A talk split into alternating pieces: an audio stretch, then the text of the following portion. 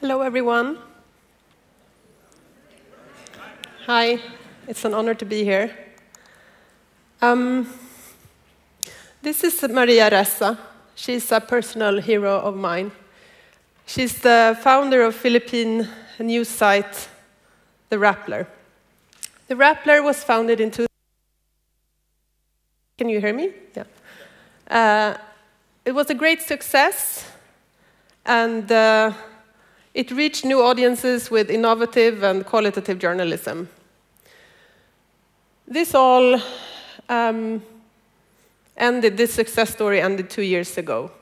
That was when Rodrigo Duterte was elected as president of the Philippines, helped by uh, really aggressive populist rhetoric and an aggressive and not truth based, always truth based social media campaign. Since then, about 20,000 people have died in the Philippines in the drug wars. In the drug wars.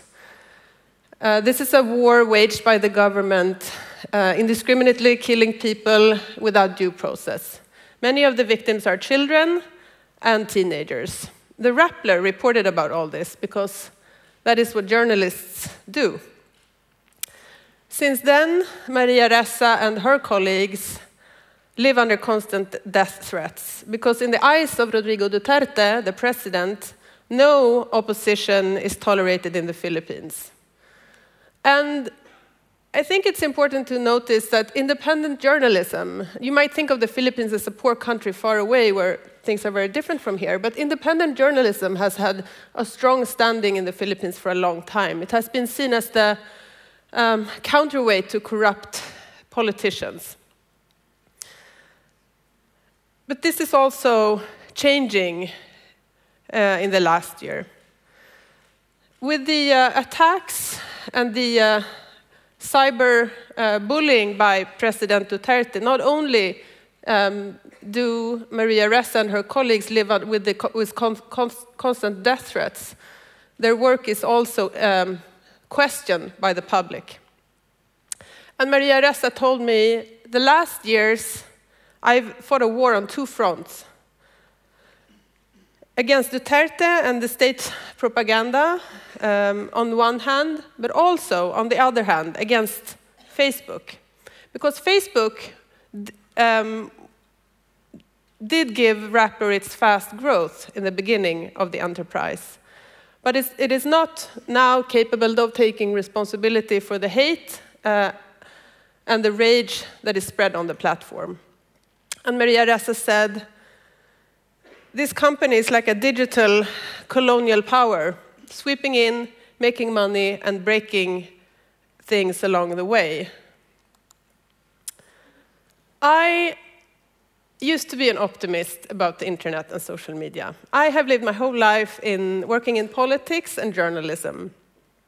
I used to think that social media, internet in general and social media specifically would help take down old institutions, give voice to new, um, to new groups of people, find, would help us to find new ways of collaborating with readers. Um, I thought that this was a force for, for good. Last year, I spent, I had the opportunity to spend a year at Harvard as a Nieman Fellow studying journalism and tech. I spent that year talking to I came with a research project. I wanted to study how right-wing ex right extremism fringe in the Swedish um, media infrastructure influenced traditional media. But I came there and I realized this project is too small. We need to put this in context. So I spent a year talking to the world's leading thinkers on internet, social media, but also um, on populism and uh, what we need to build democracy. One of the people I talked to was Daron Acemoglu. He is a world-leading economist at um, MIT, one of the world's most influential voices on what builds on democracy and institutions. He used to have a fundamentally optimistic picture of a world where more states are moving towards democracy. The key factor to progress, according to Acemoglu, is not luck, it's not culture, it's actually man-made political and economic institutions. But now, he said, when I talked to him last spring, he doesn't believe that anymore.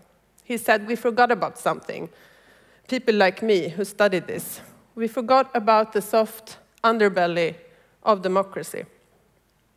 Until the last year's populist and nationalist uprisings in countries like Turkey, Hungary, and the US, Acemoglu believed that civil society and mass media would be able to warn citizens in, already demo democratic countries if authoritarian politicians, forces tried to take control. He doesn't believe this anymore. He said, What we didn't take into account is that an autocratic politician can, in this day and age, in this info information infrastructure that we live with now, can undermine the institutions of democracy with, with the help of the media, just like Rodrigo Duterte did in the Philippines. Where does all this rage come from? I guess that this is the question I have been asking myself the last years. Um, my fundamental question, so to speak. In my former job as political editor-in-chief of Swedish daily newspaper Aftonbladet, I could feel in a very concrete way uh, on my skin, so to speak, how the levels of hatred and aggression has been growing the last years. Year by year, the level of threats and aggression and hate just grew exponentially, dramatically. I'm also an economist by training, and my instinct is always to look for answers in the economy, in disrupted labor markets, in globalization, the um, elephant chart that we saw uh, in, the, in the introduction, exploding inequalities, people being left behind. I do think that that's an important part of the story of our time. But um, at the same time, the story just didn't add up.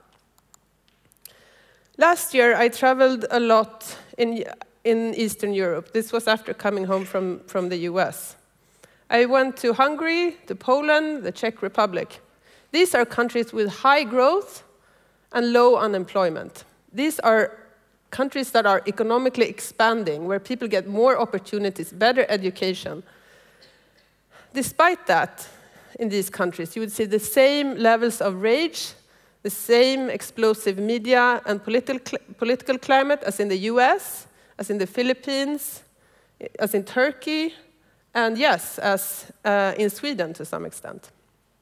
And going back to economics, you simply cannot explain the anti Semitic campaigns against George Soros in Hungary with economic despair. So, what is happening? It's complex, as we've talked about. But I want to talk about the information infrastructure that we we'll live with now, and the internet and social media. It is often said in the public debate that the public debate is polarized. That the people on the political right and the political left are, they are said to withdraw into two different echo chambers, filter bubbles, where they become, so to speak, angry mirror images of each other. At Harvard, I closely followed a research project looking at the intersection of social and traditional media in the US election of 2016. The result shows that what happened is not polarization in the sense that something is happening equally much on both sides. What has happened is that the right, the extreme right, has become more extreme and withdrawn into an insulated media ecosystem susceptible to propaganda and disinformation. Traditional media accountability mechanisms like fact checking has no influence in this, in this sphere. It is on the far right today that the political, on the political spectrum that the logic of the internet and social media works best. This, uh, as opposed to what I believed and what many others believed um, 10 years ago. Partly because these opinions that are being expressed now, um, the last decades have been too radical, too racist, too extreme to be part of the mainstream. But also because the logic of the network makes it, make, makes it possible for a relatively small number of people to make a big impact if they are passionate and good at linking to each other. It also turned out in this research project, and I think that this is a crucial point when understanding where we are today, that this part of the media landscape, this propaganda bubble on the far, far right, had a disproportionate and unproportionate uh, impact on traditional media. Traditional media got their, to a large extent, their angles um, and their reporting from social media, from Twitter, from Facebook. They, fi they they found the fodder for their reporting there, and they were thinking, something's happening here. There's a lot of energy in this space. We need to write about this. Immigration and Islam became the two most widely covered issues of the US election campaign uh, when traditional media, the big news outlets, wrote about Donald Trump. This has no correspondence in the real world. This is not what people were actually worrying about. This was not corresponding to a refugee crisis or something happening in the, in the, in the economy. This was the mirror image of the propaganda um, environment on the far right. Not many years ago, um, many of us thought that the worst thing social media would lead to was to create a new um, environment dominated by silly things like BuzzFeed's uh, watermelon challenge. I don't know if you remember this. This seems like you know happy and uh, happy days when you think about it now. Uh, instead, we see what seems to be working best is stuff like this. Are we a stupid nation or what?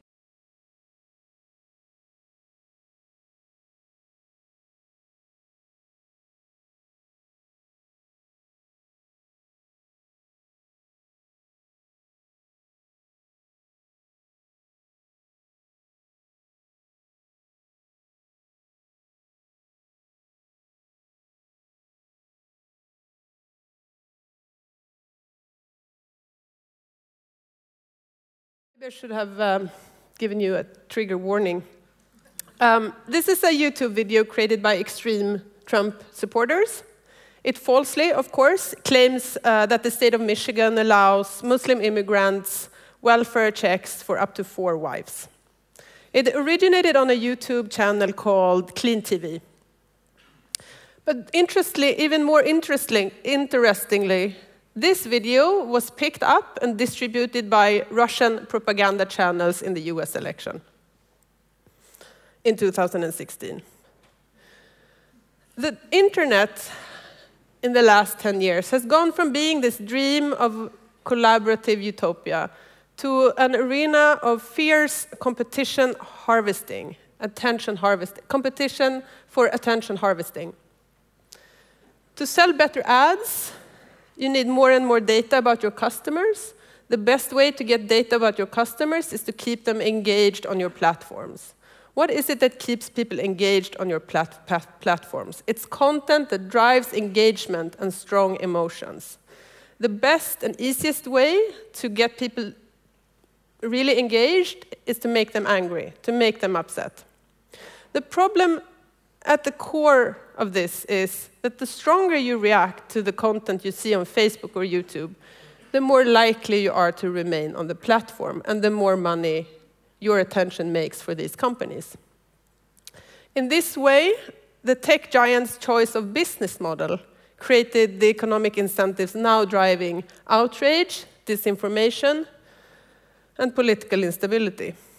And in this way, the logic of the attention economy overlaps with political forces with a stated aim of undermining liberal democracy.